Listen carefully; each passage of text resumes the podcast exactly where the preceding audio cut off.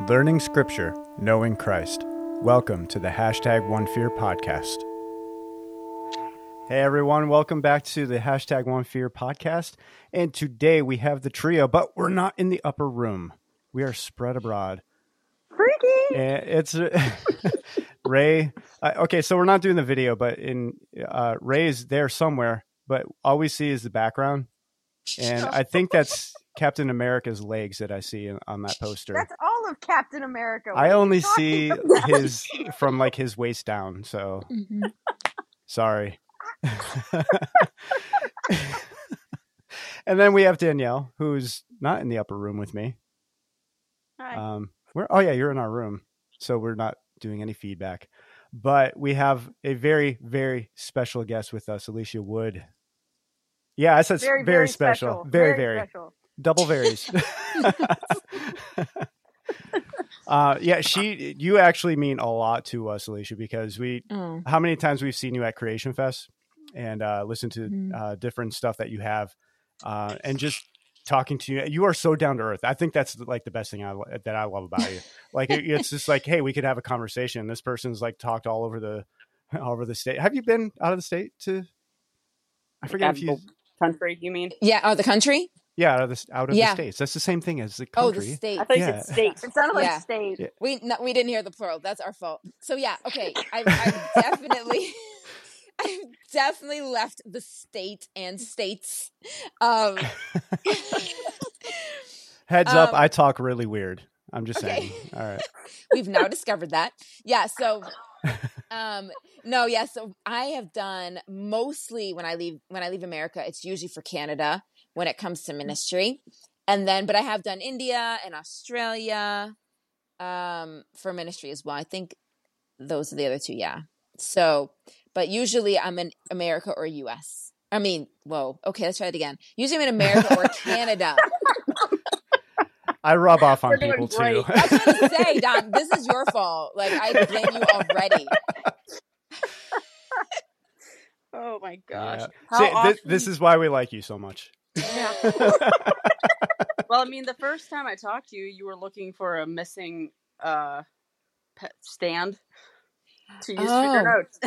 Yes, like a music stand. it was fun. I enjoyed Yep. it. Yep, Um, super important. And the, and the thing is, when you're outside at Creation Fest, the wind blows, so you have Oh, to yeah. bring like clips so that your Yep. papers don't blow everywhere. So yeah, it's a whole different thing. And then you need like a third arm to unclip it so you could turn the page. Yeah, turn Yep. the pages. It's Yep. a whole process. It is a whole process. Oh my gosh. So, give us a little bit about like how you got into what you're doing, um, and maybe some of the different things you've done in the past. Yes. So, what have I done in the past and and how did I get involved with what I'm doing? Yeah. So, you know, I was one of those I was a criminal justice and sociology major for my undergrad. And I really uh always enjoyed kind of the investigative approach to things. Let's look at the evidence, let's talk to the eyewitnesses, let's see what's written, let's see what we can gather. And I always loved the investigation. I grew up reading Encyclopedia Brown, so some people may remember those Encyclopedia Brown Oh, yeah. books, the ch- Yep. kid detective. Yeah, it was so good. And so I grew up reading those and I love those. And then um so it was kind of natural, I think, for me to kind of take the same approach to Christianity. I grew up in a Christian home, uh, went to Sunday school and uh, youth group and all the things that that you do as a as a as a kid, Sunday morning church, Sunday evening church, all the things. And um, I think I just as I got older, or even as honestly as I, even as I was younger, I always wanted to go deeper and I always wanted to understand more about Christianity. I was never okay with just being on the surface. And so it was a natural, I think, progression for me as someone who was really inquisitive. I was an annoying kid in class where the teacher's like, all right, I can let you guys all go early unless anybody has any other questions. And here's Alicia. I have a question. Um, I don't quite understand this math thing, or I don't quite, you know, I mean, like I loved learning and I always had a lot of questions. So me having a career and answering people's questions is just such a good fit for me. but um so yeah, so then I so I always I always liked the investigation, always liked the questions, always liked going deeper. And so when I got to college and I became a criminal justice major, never did I plan on being an apologist. I always thought that's for people who have like 18 PhDs and speak 45 languages. Um, but the Lord has a different plan than what you have. Um, and so I end up uh, studying a year of apologetics in England And then I uh, joined RZIM, Ravi Zacharias International Ministries, with them for eight years. And then joined Lighten and was there for one year almost. And then here I am today. And so basically, I've done about nine years now of apologetics full time, which has been great. And uh, basically, the, you know, the way I think about it is apologists are kind of like the, the detectives or the investigators of the Christian Christian world. Like we look at the, we want to see what does the evidence lead us? Does it lead us to that this is true? Or does it lead us that something else might be? And so we are in the investigators. So it fits really well with my criminal justice background. Nice. Nice. So did you go into that straight from finishing your bachelor's? No, so I did my bachelor's and then I did my master's a couple years later in social justice. And Okay. uh and then during this time before it was a fad, now it's like a fad, but before it was like I wanted to work in the developing world and help orphanages and this kind of stuff. But um then that yeah, then I uh I was working in like really cool restaurants and I was also doing some teaching and teaching kids, substitute teaching, homeschool teaching, just a range of things before I ended up studying apologetics. So it was a good 10 year span before between my undergrad and when I actually studied apologetics. Awesome. Nice. Well, you've got a lot. and and that's why we have you on the podcast for this topic that we're talking about. Uh, that is deconstruction. So, are you guys ready? Already. All right, here Mhm. we go.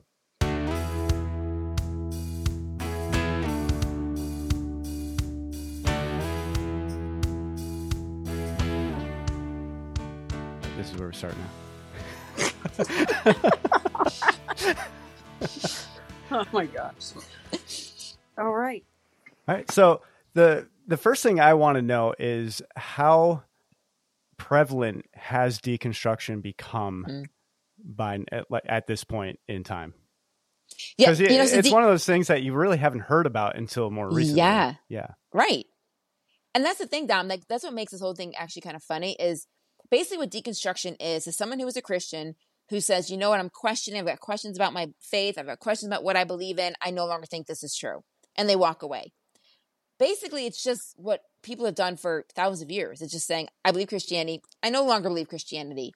But lately, we've just put a term to it called deconstruction. We used to say, maybe in Christ- Christian circles, oh, they fell away, or you say like they no longer believe. That's really all deconstruction is. But now it's become like it, it like it's something to hashtag.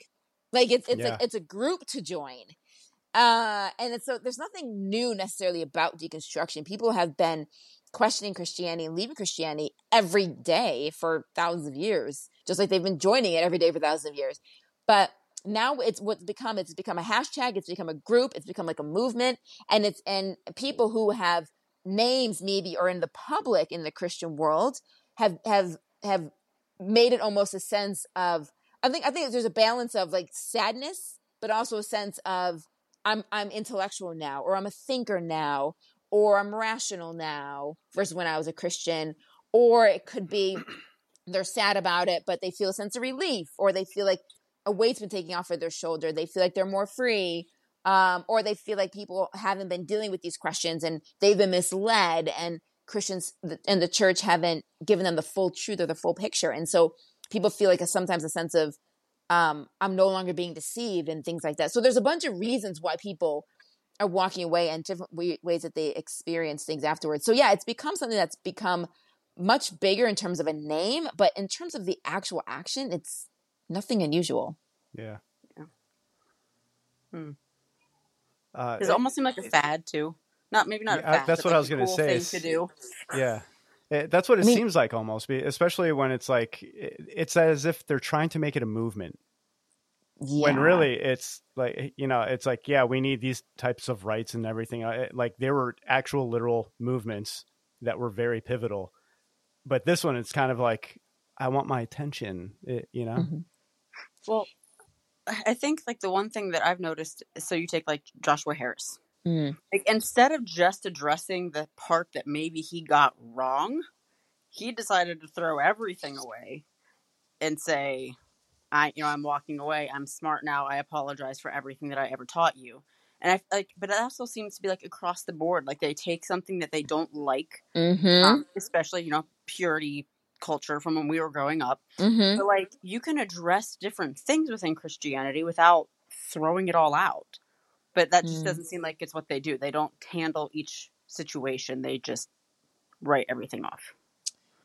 Yes, and I and I will say, yeah, I mean, there is definitely a a writing off. I think for some, I think some people really spend several years wrestling as well. So yeah, you're gonna have people that are, yeah, this is a problem. I've never heard anybody address this.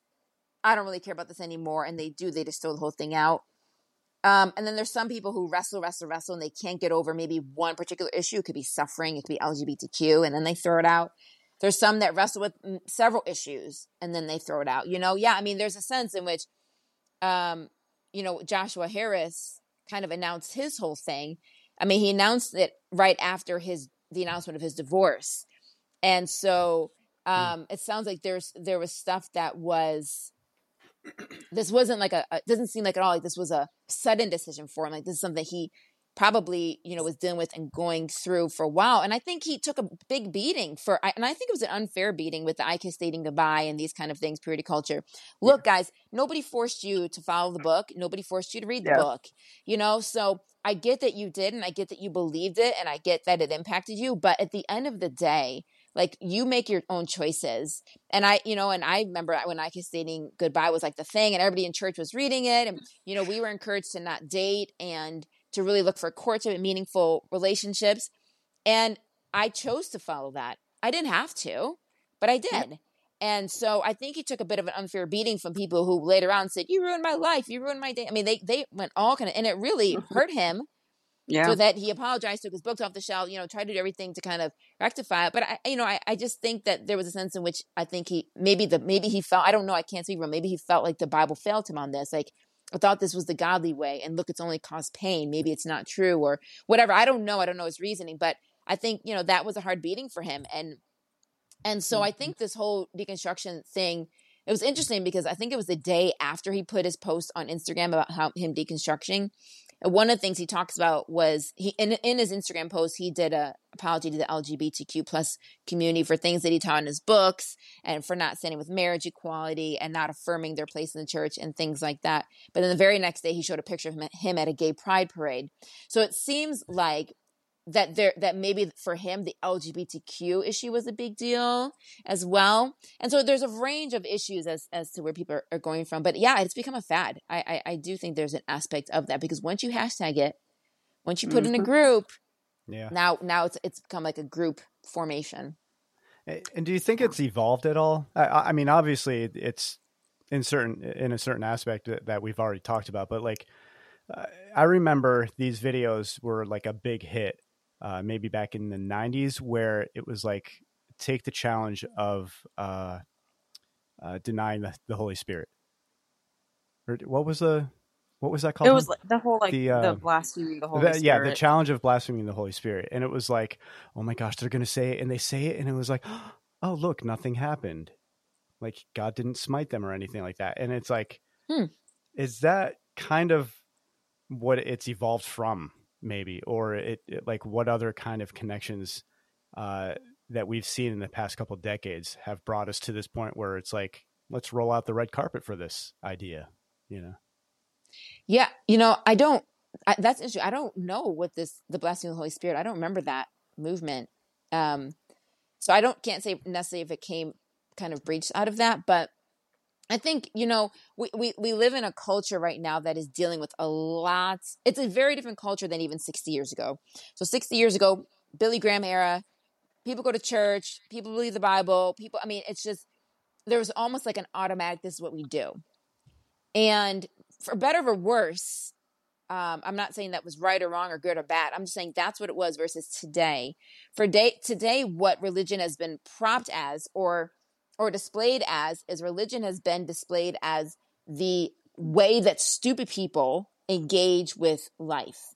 So stupid people need an emotional crutch or they just like to believe things that makes it feel good or they don't stop and question decisions that they make or why they're making decisions or who they follow.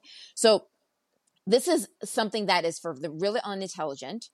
But as for me, I'm an intelligent, rational thinker, reasonable person, free thinker. And so therefore, I'm not going to get swept up by this child's play. And so what you essentially have is not so much whether or not it's true. It's about if you want to be an intelligent, rational thinking person, then you really need to analyze to death what you believe in. And if there's anything you can't answer or that you can't quite sort out, that should make you question the whole thing. And so it's almost pitched as, uh, and I'll speak specifically just for Christianity as opposed to religion in general now, but Christians are the unintelligent and the non-Christian world, meaning the non the people like maybe more the atheist agnostic world, those are the intelligent people.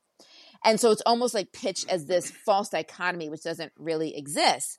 And the reality is when you say to somebody, look, you better analyze it to the T, I fully agree with that. Go ahead and analyze it. But don't but when you put the, the pressure on that, if there is something you can't answer, that should make you really doubt a whole lot of it. You need to understand something, guys. Not every scientist understands everything about how science works. But that doesn't mean the whole field of science doesn't work. Not every mathematician can explain this certain equation or can understand why these things happen. Doesn't mean the whole thing gets thrown out. We still know mathematics exists. We still know science exists. We just don't know the answer now. And that's the yeah. key thing that people need to realize. You may not know the answer to a particular question in Christianity, but number one, it doesn't mean that you're you've never asked that nobody's ever asked that question before. But number two, doesn't mean there isn't an answer, means you just don't know it. And that is kind of maybe the better approach to take with things. And and there is ways that Christianity can be don't get me wrong, like if there's massive issues with Christianity, I'm not saying you should believe it, ignore all the problems. If we dig up Jesus' body tomorrow, uh, we can prove it's Jesus' body. Guys, this whole thing is nonsense. Okay. And Paul tells us that in 1 Corinthians 15. So there are ways that Christianity can be falsifiable. But to say that, oh, I just can't answer these two, three questions, or I don't like its morality here. To me, that's not that's not necessarily always enough depending on the question or the moral issue. Hmm. Yeah. We can be done now. so I was just thinking it's not deconstruction in the same way, but what about the Christians or churches that are taking things in scripture to twist them to meet what they want them to mean now.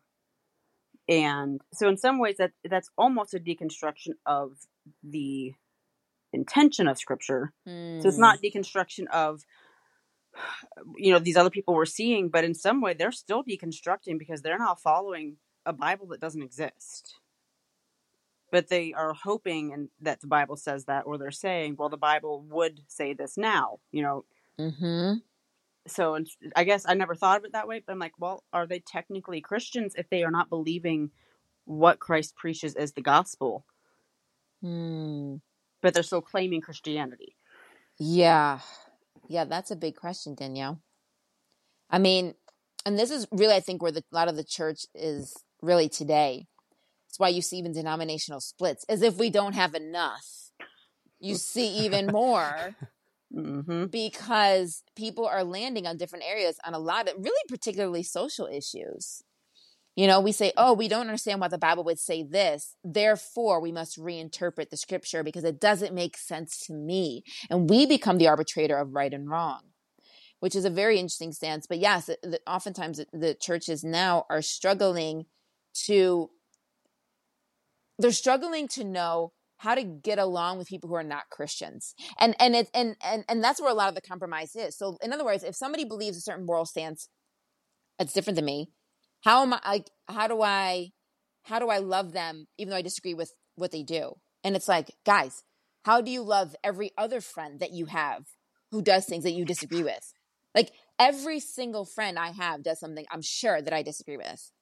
Like and I think we get so caught up, especially with the sexuality thing, we've made it so big that, that it makes us like not like feel like we don't even know how to interact with somebody from the LGBTQ community. Guys, they're just people who are attracted to people of the same sex or who have gender who, who, who, you know who say i'm biologically born this way but I, I identify as the opposite gender whatever it might be that's it like i think we need to like we've almost blown up so big that we feel like we can't engage with somebody unless we make massive changes. I've had friends that are um, part of the LGBT community. We've never had issues. They know where I stand. I know what they do. And we don't care because my friendships are never based on someone's sexuality, heterosexual or homosexual. So nobody really cares. And so, but we feel like as a, as a church body, oh, well, we can't be friends. We can't be loving. We can't be unless we start to change our stance. And I just don't even, that's just not even um, necessary. I, I don't think people require that. So, yeah, I think this is part of the reason why the church is changing their stance on things. And you ask a very dangerous question, you know, like, how is it that we're, you know, we're still saying we're Christians, but man, we are changing some gospel things.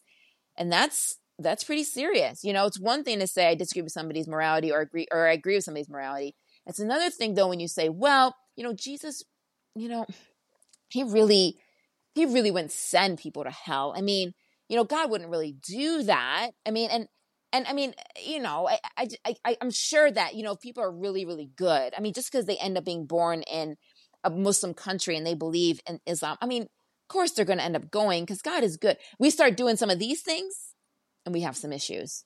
Yeah. We have some issues. Yeah, I think like on and because I'm sure all the places you've been, um, I definitely see the side of like the Christians who who cannot find themselves being able to be friends with people who disagree. But I think I personally run into more of people who don't want to have anything to do with me because they know what I believe. Like they've Mm. never actually Yeah, sat they already like, write you off. have a conversation with me. It's just you're a Christian. That means you don't like what I do, and you're useless to me. Mhm. And so I'm like, it- it's kind of on both sides. We're like, guys, can we just sit down and like actually get to know each other and Sure. realize there are other things in life that we can get along on, Mhm. that we can be friends, that I can care for you, and Mm.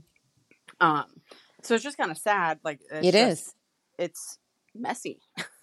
It is. I mean, it shouldn't be that way. It really shouldn't be that way. And part of the problem is that Christianity in the public has been so ugly that they automatically associate you with the public figures they see and they think you're like them. Yeah. Yeah. And that's what makes it really sad is they never get a chance to know you and realize, oh, there's a different way that Christians can be. And Yeah. I was going to add to that that a, a lot of Christians don't want to get into that mess. They want to just like Mm. fly solo and just like under the under under the radar. They want You to know, stay I just clean. don't. I want to be. I want to stay clean and pure. I can't get involved with that. You know, um, and even using ministry as a a cop out as well.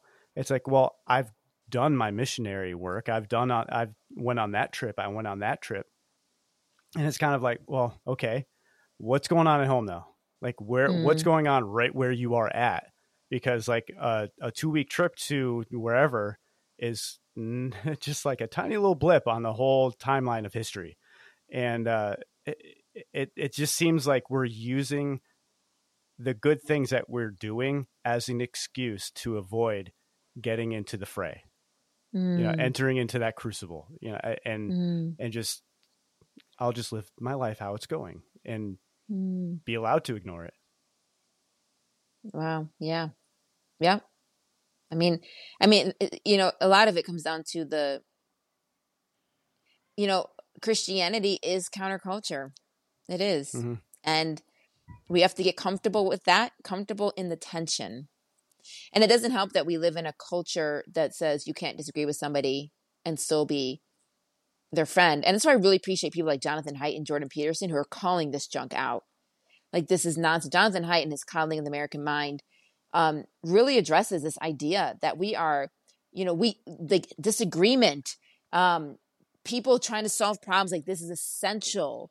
These are these are important attributes for productive society and these kind of things. And so this idea of, you know, disagreements and not necessarily connecting and being friends and and causing barriers. I mean, this is actually not what's going to lead to a functioning society, a healthy functioning society. Yeah.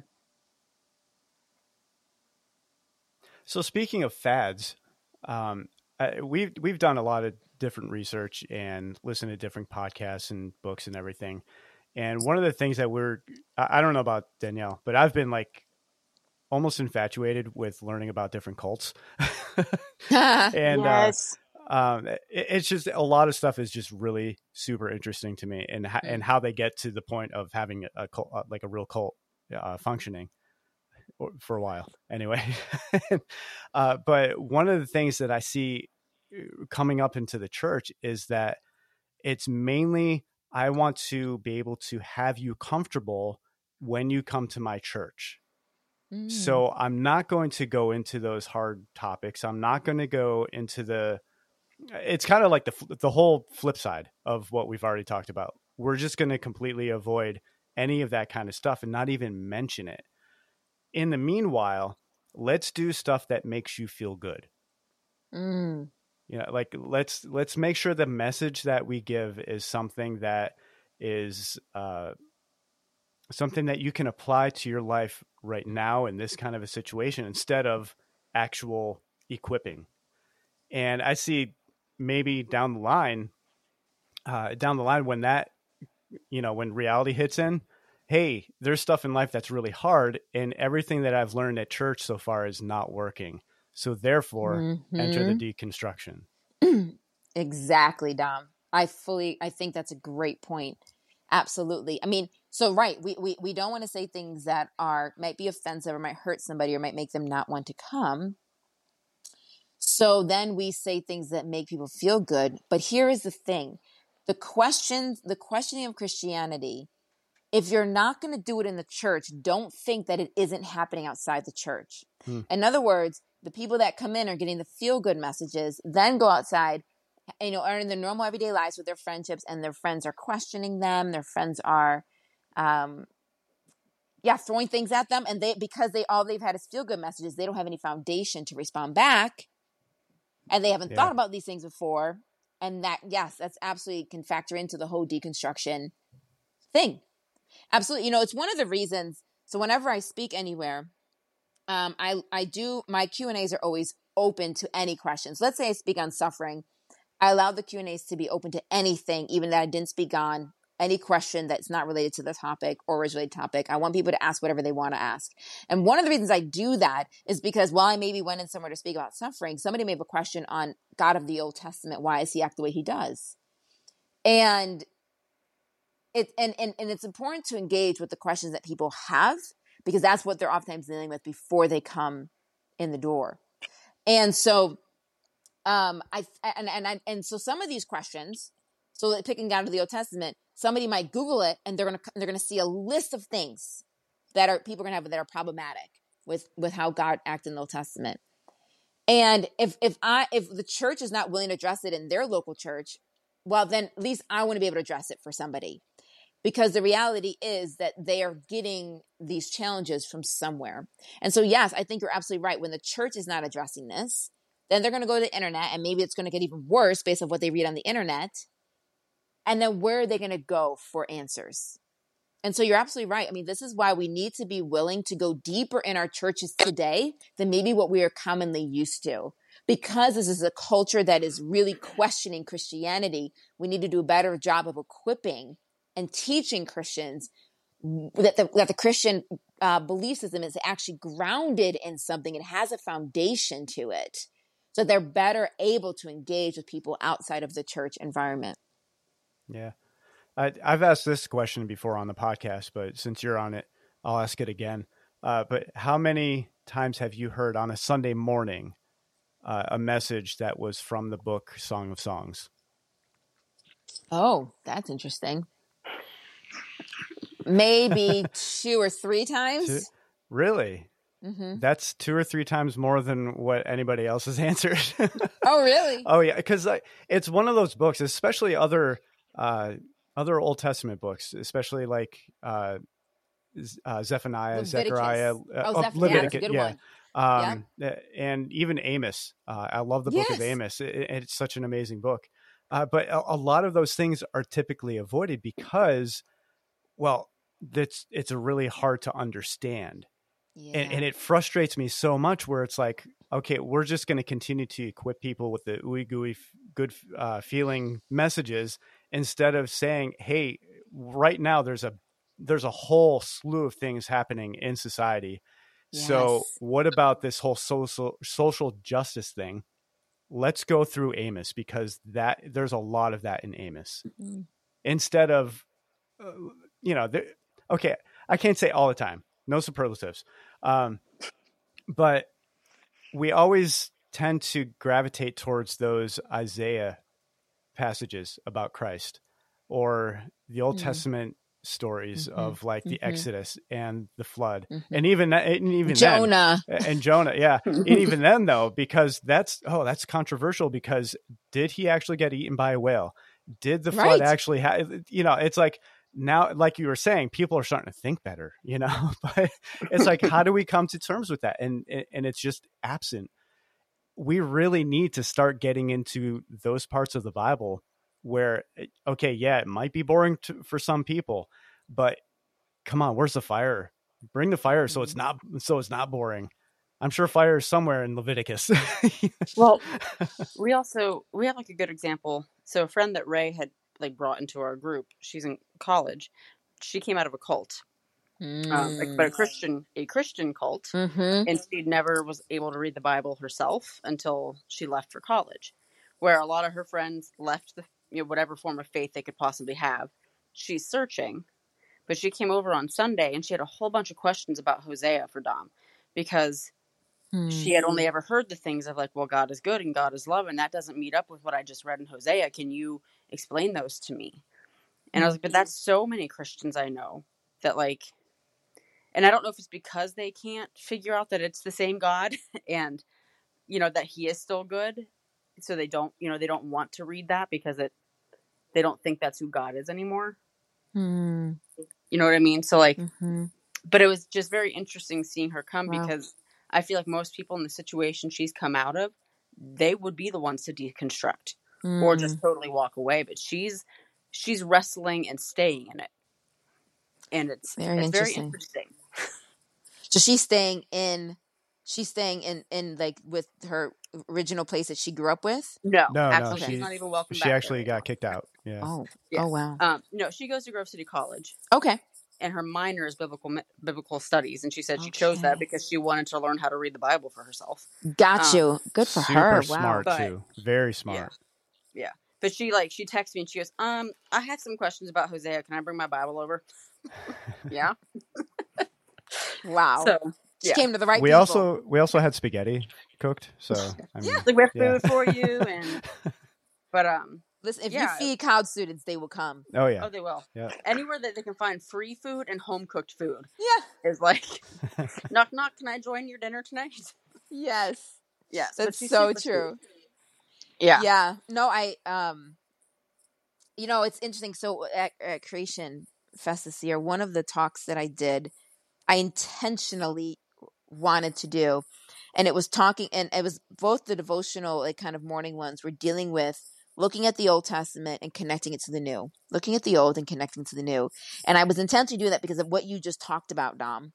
And I think you make a really good point here with what we choose to speak uh, speak from on a Sunday morning. You're absolutely right. When's the last time you heard a message from Amos or Zephaniah or Haggai? Or, you know, I mean, like, Yep. you know, some like we, we we do. We go to the Isaiah passage, we go to some Psalms. Um, you know, we we we don't necessarily man, I would love to hear something on Job. I mean, I love Job. My favorite Job and James are my favorite books of the Bible, but I love Lamentations. And the reason why I love Lamentations is I heard a preacher preach it once. I'm like, this book is amazing. Everything is a train wreck. Mothers are like eating their children. This is so desolate. This is so bad. a train wreck let's read it Everything is so bad in this book. And then it's like the steadfast love of the Lord never ceases. His mercy shall not. That's the song version. I always know the song version we sang growing up. The steadfast love of the Lord never ceases. His mercy shall never come to, our, to an end. They are new every morning. Great is thy faithfulness. Once again, that's the song version. That's the text version. But the song comes from that.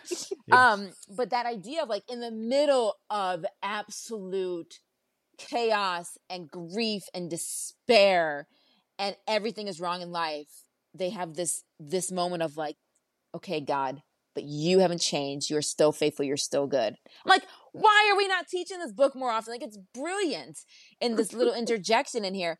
And so what happens is you're right Dom we, we stick with the feel good things and we don't understand that the biblical story and especially the story of jesus starts at genesis 1 1 it does not start at matthew 1 it doesn't Right. start in isaiah. Right. Yep. the story of Jesus, you, you, you, when you understand the Jewish sacrificial system that God had set up, then it makes more sense why Jesus is the final sacrifice. Otherwise, you're wondering why did he die? Why did he die on the cross? Guys, there's a whole connection here that is linking back to Jewish history and systems that, that God had set up. Um, you know, you've got the curtain ripping when Jesus dies. If you don't understand the temple structure and how the doesn't make Holy of. Holies was behind that, Yeah. you're not going to understand what that meant. Oh, some curtain over some window ripped. You're not going to Yeah. get it. Like God was, this was a special sacred place in the temple that only that God was. The Holy of Holies there, the Ark of the Covenant was there, and like the presence of God was there. And it's ripped. Like the presence of God is with men. He's tabernacling and he is with men at the death of Jesus. Like it's this is no longer you have to go to a temple. You can actually engage with him one on one. There's so many things that we miss by just teaching New Testament and not Yeah. teaching Old Testament. And and so it seems it can seem like Jesus is just a really nice guy. He just does some really nice things. He loves some people. Boy, let's really just love all kind of people and care about the poor. And then they read stuff in the Old Testament where God carries out judgment, and they're like, "Oh my goodness, I didn't know this was Christianity." That's because nobody taught you the Old Testament. Yeah. Yeah. Because if they taught you that God in the Old Testament was a God of judgment, you would have seen that God in the New Testament was a God of judgment as well. Yeah. It's just that the judgment is carried out on Jesus. Yep. But if you don't see that from the Old Testament, you're going to miss these things. It's the same God. And so, yes, I think you're so right, Dom. Like, we really have to really evaluate, reevaluate what we're teaching and how we're teaching it. Because all these things lead to the deconstruction of people. I mean, because most people that I would ever talk to, like we said, the Old Testament stories, they've never gotten deeper than their Sunday school version of.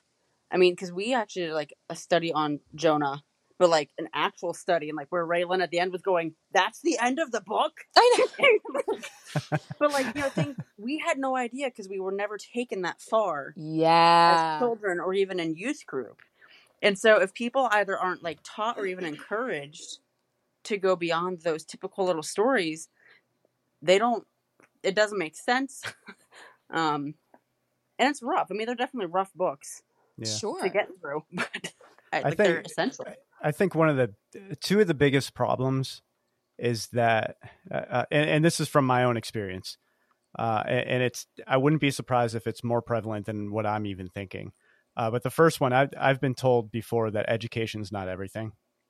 So it's kind of like you know, yeah, you you achieved a, a master's degree, education is not everything, and it's like, well, thanks. I, I put my sweat and blood into this. Um, I felt God prompting me to to pursue this, and now you're telling me it's just kind of lackluster. It's okay, but you know, tone it down. It's kind of like there's this false humility where we can't say that we actually know what God wants us to know. Mm. You know, there there's this word of God. We should be in it constantly, and we should know it per, really well. Um, and the second thing is, uh, I've it slipped my mind. Uh, the time that it takes to actually go through these books and learn them, it's just not there. The time is not available for pastors to do that you know and, and i really feel like the church really needs to support their pastors in Mm. continuing their education to know Mm. this book even better not just like hey i read my bible today i i i sat there and and prayed while i read i did my devotions and yada yada yada but it's got there's got to be something that the church does to support their pastor in knowing it better so that they Mm. therefore can give it better Mm. Yeah, I mean, so this is where it's Sunday school, like a lot of my stuff as a kid and a lot of my biblical knowledge came from my Sunday school classes. Great Sunday school teacher, great Sunday school experience. And, You know, adult Sunday school might be something that would help with some of this, where you can actually like dig into some of these things beyond, because the pastor is always jostling. There's somebody here who isn't a Christian.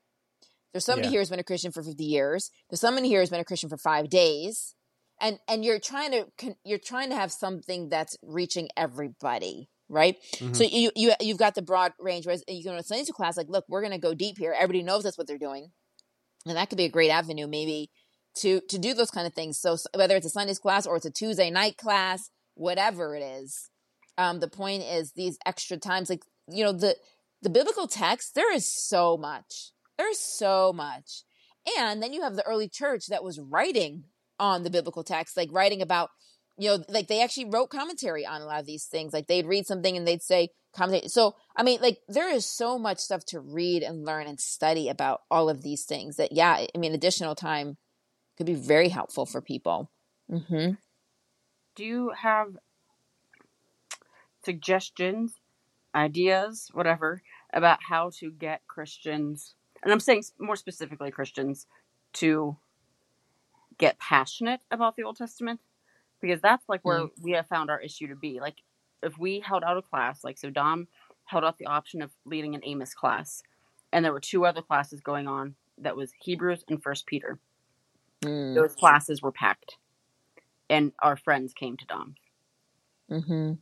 And it's just eh, but and that's just but i've seen that not just there like that was just a personal example but like i don't see any kind of excitement or desire to say hey yeah let's take that class that sounds great Sure. Yeah, Mo, I mean, I will tell you, you're in a tough competition when you're up against Hebrews. yep. But Hebrews is all based off of Old Testament. I Yeah. mean, it is just unpacking the Old Testament. We have a new covenant. We have a new high priest. I mean, if you don't understand the Old Testament, that's not going to make any sense. So, I mean, Hebrews is all it's doing is expounding on the Old Testament for times post Jesus, how the connection with Jesus and that. So that is tough competition.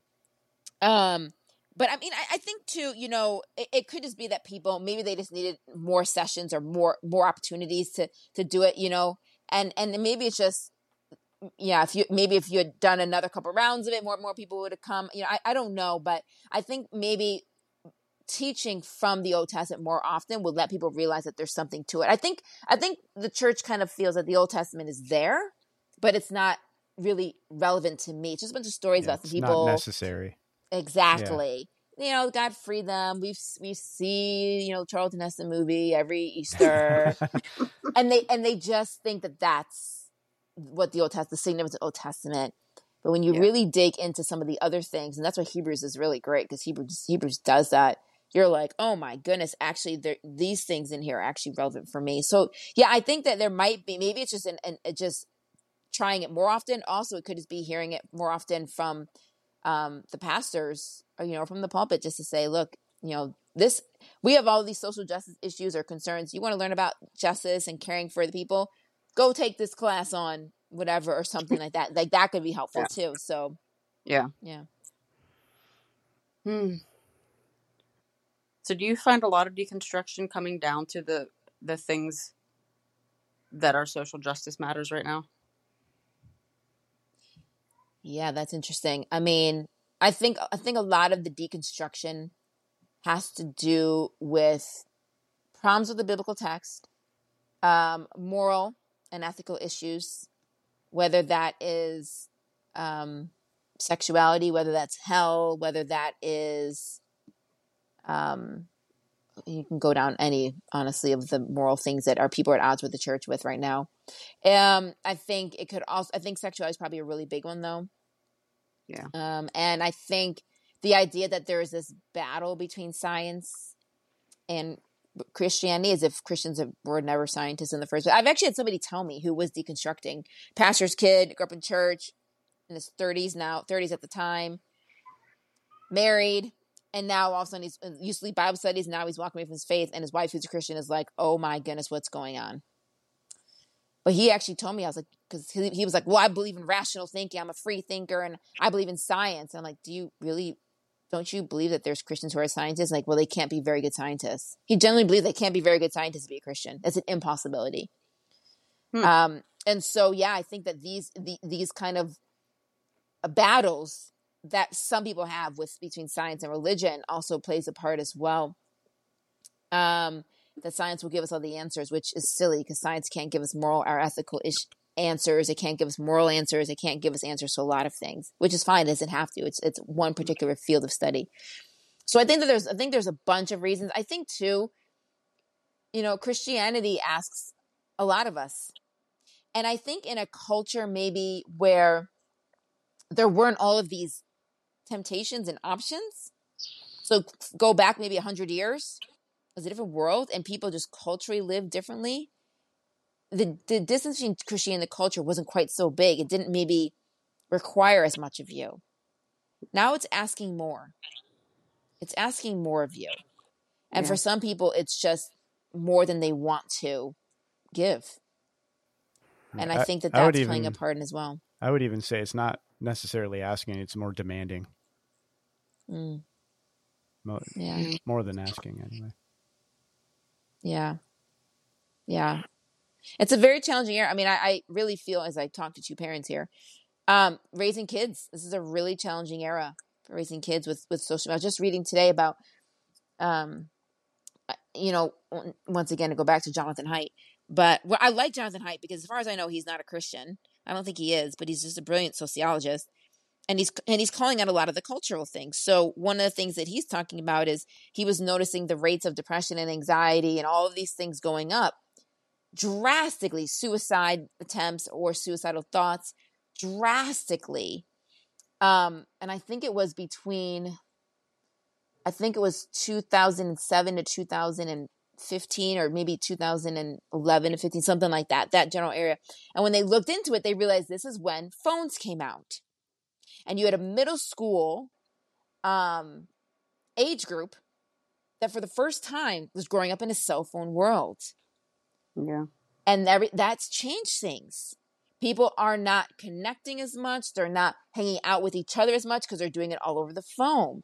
In other words you're not having the healthy disagreements. You're not having the healthy relational dynamics that you need to work through. You're you're becoming more reclusive. You're retreating. You're becoming more isolated. You're becoming more sad. You're becoming all of these things. And like this is a very different generation and very challenging to raise children um, now when you've got all of these draws of social media telling you we're teenage people boys and girls already don't like how they look now social media is telling you why you shouldn't like how you look and this is how you should look and they got their pictures and i mean we've, we've had that in the past but now it's like unlimited in your hand Yeah. you're not picking And, up a magazine turn on the tv anymore Well, now on every platform of social media, they're being told what to think about everything. Where, like, I think that's part of the issue is like a hundred years ago, we probably had the same issues, but you didn't, you couldn't get it from one side of the world to the other in the blink of an eye. Like, we now were worrying about things that our brains and hearts were never meant.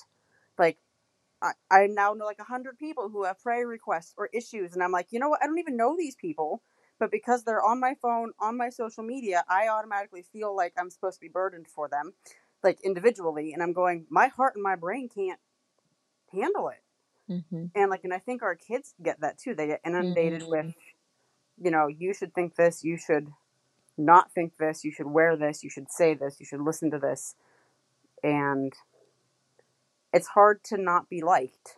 yeah. Yeah. It is. It is. It's hard to not be liked. That's exactly it it's hard to not be liked it's hard before this it's even harder Yeah. now because you get affirmation when you make a post and you get a bunch of likes and if you don't get a bunch of likes that makes you not feel so good about yourself Yeah. Yeah. And so you try better the next time, and then you Mhm. switch it up a little bit to make it more attractive. To, you know, all of these things. exactly yep. yep it's very interesting. So, do you have? Um, I've been looking into doing apologetics with Sophia because we homeschool. Um, but do you know of any actual courses that are like even high school level, middle school, high school level that you know you would encourage parents to say, "Hey, your kids would like this," without it being like too dumbed down, like they're little little kids, but without it being hmm. you know way over their head. Yeah. Um uh Mama Bear Apologetics. yes, we love them. Okay. I was trying to think Hillary. Yeah. Um and there's a there's some more in that vein. Um I'm forgetting some of their names now. Shame on me. Um but I I have not read Mama Bear Apolog- Apologetics, but I know people that have really found it helpful.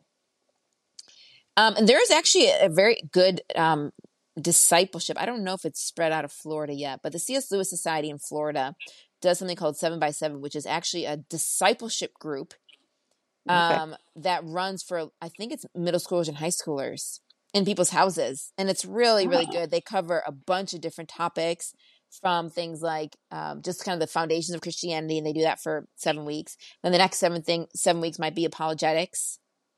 and then the following seven weeks might be evangelism, and it goes on like that. Um, so seven by seven. I just don't know if it is. You might be able, if you go to the C.S. Lewis Society website in Florida, um, Tampa, I believe is where it where it is, and you'll you can find some stuff on that. Uh, but I think those are probably the two that I know of, and it's a shame that I can't think of anymore because I feel like there's definitely more out there. But I think once you start looking at Mom Bear Apologetics, she might reference some other people that might be really helpful to um check that out. Yeah. Do you know Hillary? Uh, you know, Hillary and I, yeah, we we met at um so women. There's actually a apolog- uh, conference called Women in Apologetics. Okay. Yep, happens every year. You're welcome to attend. Even men can come. Thank uh, you. and it's yeah, you're, you're welcome, Dom. You're not excluded. um, but basically, it, it it's a conference where different women that are already, whether it's professional or just um as on their side, because they maybe have other full time jobs, where they come and they do um different. They're all involved in apologetics, and they do some different teachings. They run seminars, this kind of thing. So I yeah, so Hillary was at Women in Apologetics. We both were there at the same time a couple years back. So actually, it was 2020 before COVID, January 2020. nice. I know we we asked before that before that. So yeah, I did. We did meet there. Yeah, and she's really great. So yeah. Because yeah. she just was like walking through. Is it cancer or some other? It was another illness. Yeah, I I don't know specifically, but I I know that she's been really struggling. So I'm I just do hope that that's better. Yeah. Yeah. No, they're awesome. The stuff that they put out is it's good stuff. There's just there's so many things out there that I'm like I don't want to just assume, hey, it says apologetics, that must mean it's good. Mm-hmm. Mm-hmm. Right. So Right. yeah. And one thing I want to just add on with the deconstruction thing is one thing we have to ask ourselves is a question that Jesus's disciples um, essentially asked. Um, because it's one thing to say Christianity isn't true, but it's another thing to say, then what is? And I've had times in my life where I've questioned Christianity, specifically in college. I really just like walked away and like forget this stuff. Very short time, maybe a couple months, not very long. Um, but the question that you always have to ask yourself is what are you going to walk away to? What are you going to? And so with deconstruction, you know, you I kind of think about it as a puzzle. So you have a puzzle that's fully completed and it's completed and the picture is Christianity. But then you start to have issues and so one by one you're pulling apart those puzzle pieces. Until now, you don't have the picture of Christianity anymore. You've got a bunch of fragmented puzzle pieces. And the question is, okay, you've taken them apart, you've deconstructed, it's not Christianity anymore. But what now will you do with the pieces? because you still have to form something because something is still influencing your moral choices. Something is still influencing how you view the value or non value of other people. Something is still influencing whether or not you think life has meaning.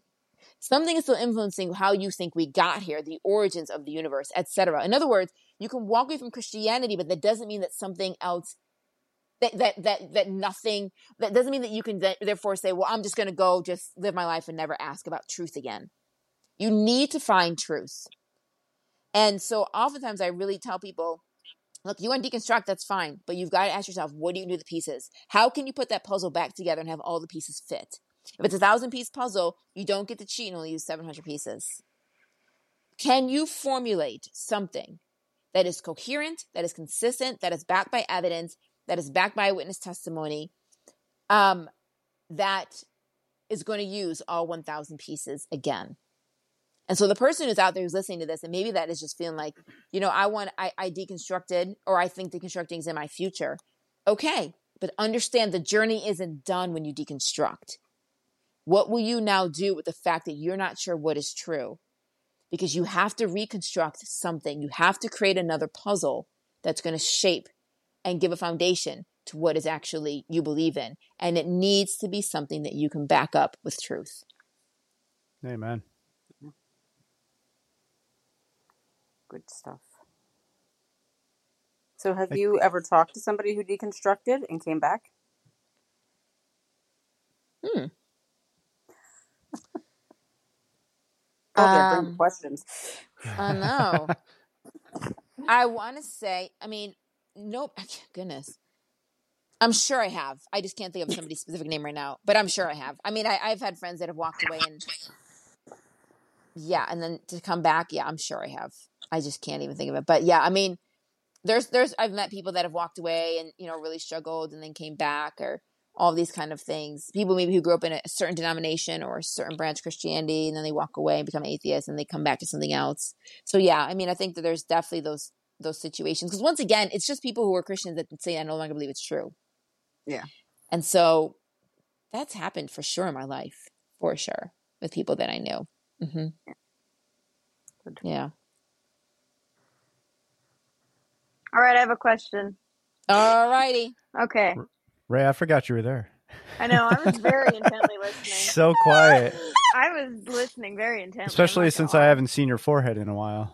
I know I've been here the whole time. Why can't we? You won't show us you. It's because I look like a hobo at the moment. Anyway, before I forget the question. before I forget the question. So, deconstruction is question, questioning your faith to the point. Obviously, you're pulling it apart. The puzzle thing was actually a really good analogy. But is there a sense if you're a part of like quote Christians who aren't teaching things that are necessarily correct with the Bible, is that when you can almost say deconstruction is an appropriate tool? That's an interesting question. I mean, yeah, I guess so. Yeah, I mean, you, you can deconstruct sure from that particular belief, um, and then maybe you what you reconstruct is actually going to be real, true Christianity. Sure, I think that can work.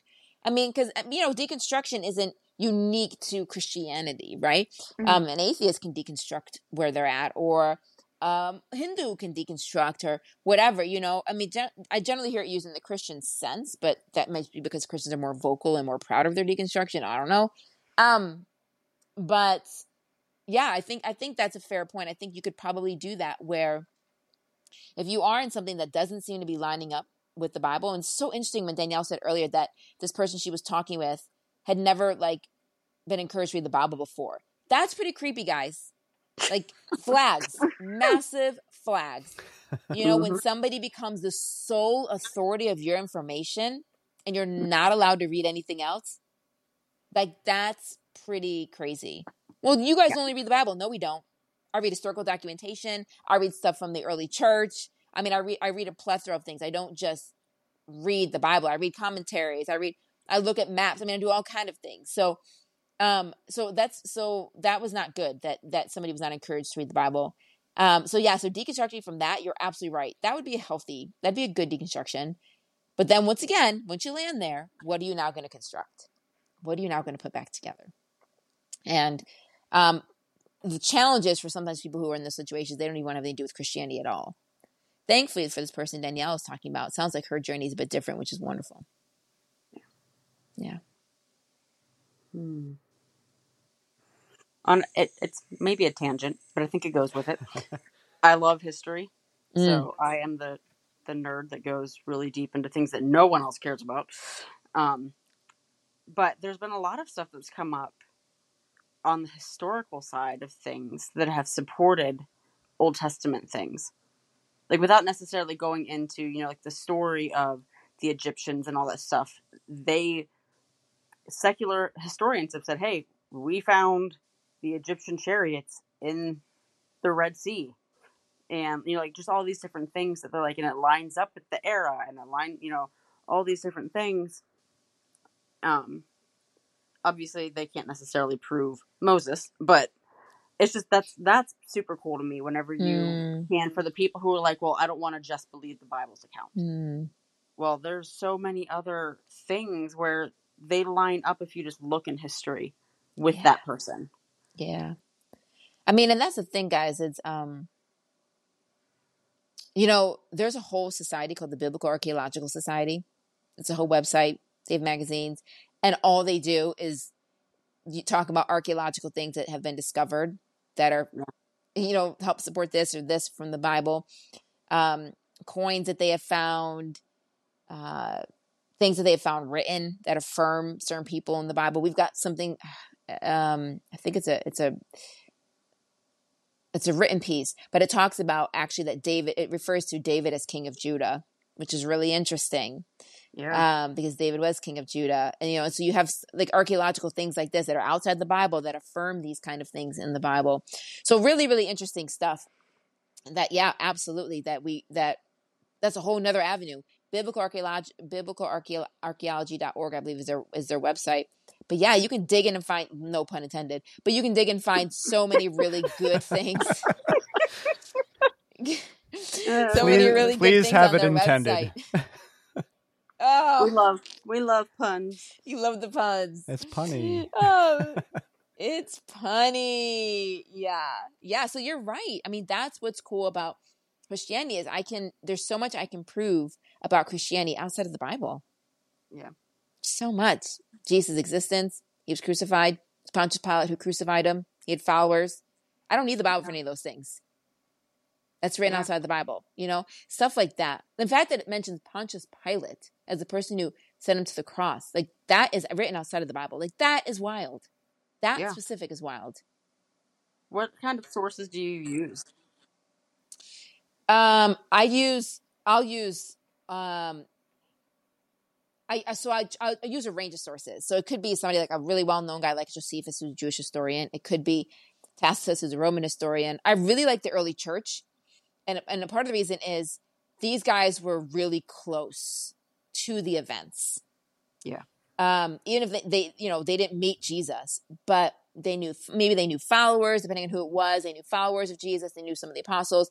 I just think these guys are really helpful because it's one thing for you to say Jesus lived and died and rose from the dead and you write it in a book, but somebody else from that era affirming those things is a big deal Yeah. Because because it's it's like you probably remember when Princess Diana died, Yeah. Yeah. and I remember Princess Diana died. I remember where it was. I remember the time of day it was. It was like overnight. It was like nighttime. I was up to like two, three in the morning watching this stuff on the news. Um, so if you want to tell me that Princess Diana didn't die, that's going to be really difficult for me to believe because I was there. I watched it on the news. Like I lived that experience. So if you want to tell me that Princess Diana didn't exist or that she didn't die or whatever, you're going to have to wait another 150 years for all of us and our children who Died. experienced this. Exactly. They Yeah. died off. And that's why I find the Yeah. early church really helpful. Because one thing people to claim, oh, he, Jesus did these things, but these early church, these people early on would have been like, no, this is not what happened. And so I find it really helpful that early on they, they they are actually expounding and talking about this kind of stuff. So I, I love looking at early church history Nice. and writings. I find them really helpful. So, They write on all, you know, they write on abortion essentially. They write on exposing infants. I mean, they write on all kind of things we deal with today. Yeah. Hmm. I'll have to look into that. so speaking of archaeology, I get the uh, Biblical Archaeology Review. Oh, BAR. yeah. I get Yeah, and bar, the the great. latest uh, the latest one we just got last week or so. Uh, one of the articles in it was on the Dead Sea Scrolls yes. and the the Great Isaiah Scroll. They used uh, AIs to figure out how many authors penned that scroll, and they Mm. narrowed it down with uh, all the all the algorithms and everything, and it came down that there was two authors that penned it, two two scribes, I should say, not authors, two scribes that penned it. Because if you look at it, it's like they all look the same. Like every single letter, that same letter looks exactly the same Uh, but this AI was able to decipher. Yeah, there's two uh, scribes that did it. And I was like, oh, that's so cool. that's so cool. So cool because that's the, that is. And we have the Dead Sea Scrolls have the complete Isaiah scroll, I believe, if I remember correctly, right? yeah, yeah. There's a there's a couple of them that are complete, if not almost 100 percent uh, complete. So great. Yeah, and So there's great. so much, so many more of the Dead Sea Scrolls that have been found than most people would believe. Like we we all know the the Great Isaiah Scroll, but there's so many other stuff that they found that's just amazing. And there's probably so many, uh, probably twice as many that we haven't recovered. Mm, mm-hmm. Mm-hmm. There you go. Take up archaeology, Alicia. Yeah. exactly. I would Think of do it. archaeology. Yeah, that's really cool. That's really cool.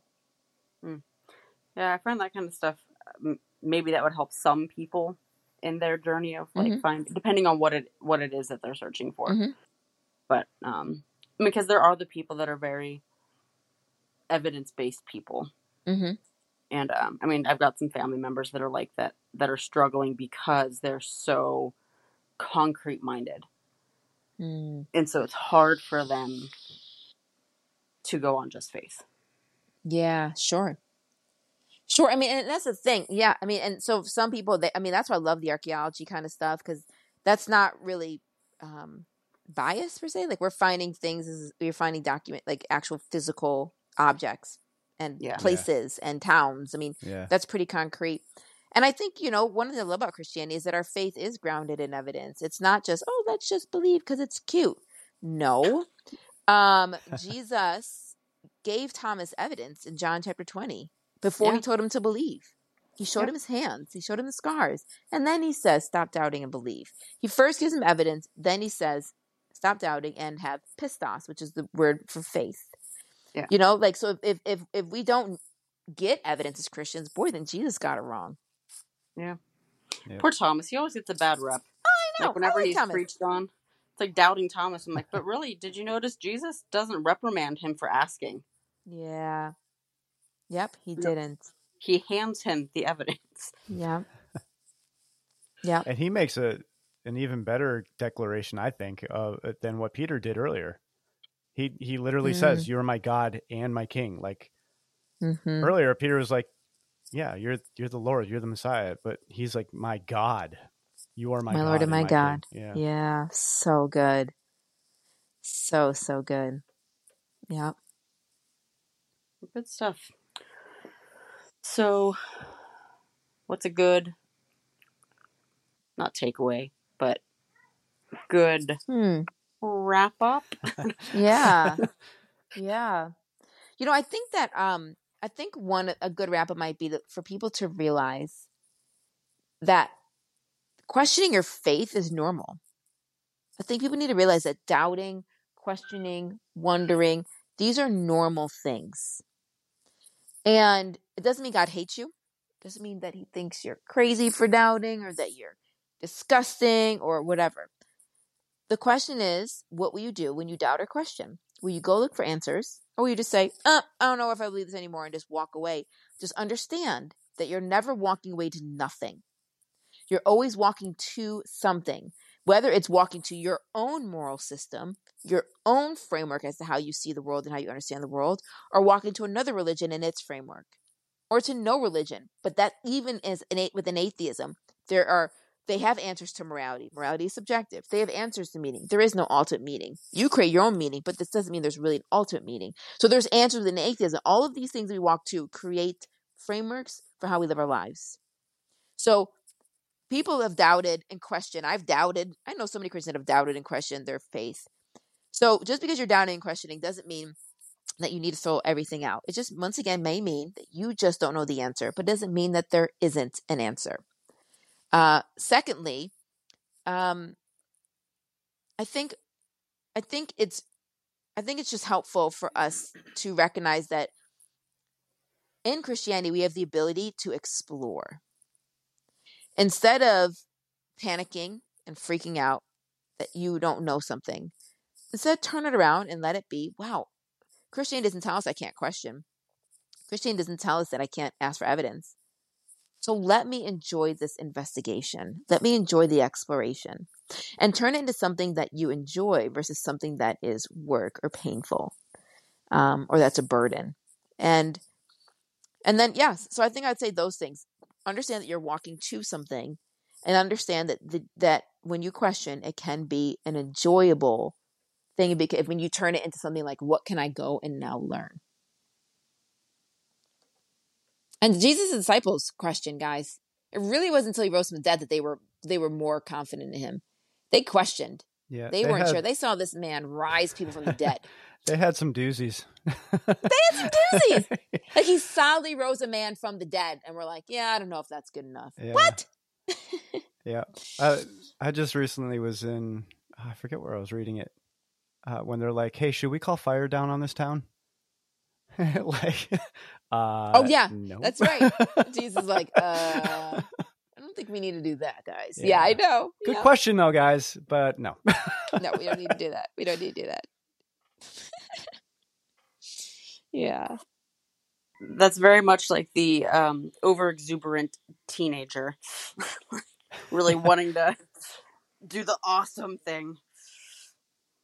Exactly. That's the other thing. It's fun to think about those guys. Like when you're little, at least when I was little, and you watch the old Jesus movies, you know, there are these old guys. But like they're really not actually these old guys. Mary Yeah, was to- very young. Yeah, and I have to remember that uh, John the Beloved is younger in the Gospels, and then he's older later by the time he writes writes the the uh, his letters and Revelation. hmm hmm Great point. You're absolutely right. He's a lot more seasoned by then. a lot more seasoned by then. Yeah. Yeah. That was I mean it was revolutionary. Jesus's entrance in the world was confusing for some, revolutionary. I mean it was so many different things. And, you know, trying to figure out is he actually the one? Because so many other people claim to be the Messiah. Is he actually the one? So yeah, that's Yeah. a great point to think about it that way. That these by the time they're writing, they're much more seasoned. Yeah, it's a good point. I hadn't thought about that. Yeah. Well, I have small children freaking out downstairs. yeah, I thought I heard Gem Okay. screaming. Yeah. yeah. Well, thank you very worries. much. Thank you very much for uh for joining us. We we're like so excited when you were like, "Yeah, we'll do it." Um so very Aw. excited. Um You're so kind. Of course. Yeah. Absolutely. So hopefully down the road we'll have you again. We yeah. gotta, we gotta absolutely. keep doing this kind of thing. Um, Absolutely. because I don't, I don't want to just keep on doing just what we do. I want others in on this, um, Aw. Uh, because I didn't have to prepare anything for this one. That's the only reason we're making you. no, no, no. I'm just joking. I'm just joking. Um, Fair. yeah, Fair. I got it. yeah, but yeah, we really appreciate you and uh, and all that you do and all that you're about. Thank you guys. Yeah. And encouragement to you and continue on with the podcast here. Appreciate what you do as well. And yeah, look forward to connecting again. Yeah. Well, you're sort of stuck with me, so you're on my marketing team. I know. I know. That's so funny. Speaking of which, still gotta send you stuff. No work Whole talk on the topic. podcast. Get that out of here. I guess I'll have to edit it out. yeah. All right. Thank you, everyone, for listening. Uh, if you want, if you have any questions for Alicia or any comments, questions, or concerns, you can email us at contact at onefear.net and our website. And we'll have other information on Alicia in our uh, info on this episode. So go ahead and look there. And without any further ado, live such good Live lives. such good lives. You guys were behind. You were behind. no, we were on there. okay, one, two, three. Live such good Live lives. such good lives. That's good vibes. I think there's lag. There's lag. We'll let it go. There must All right, be. they get the point. All right, thanks for listening.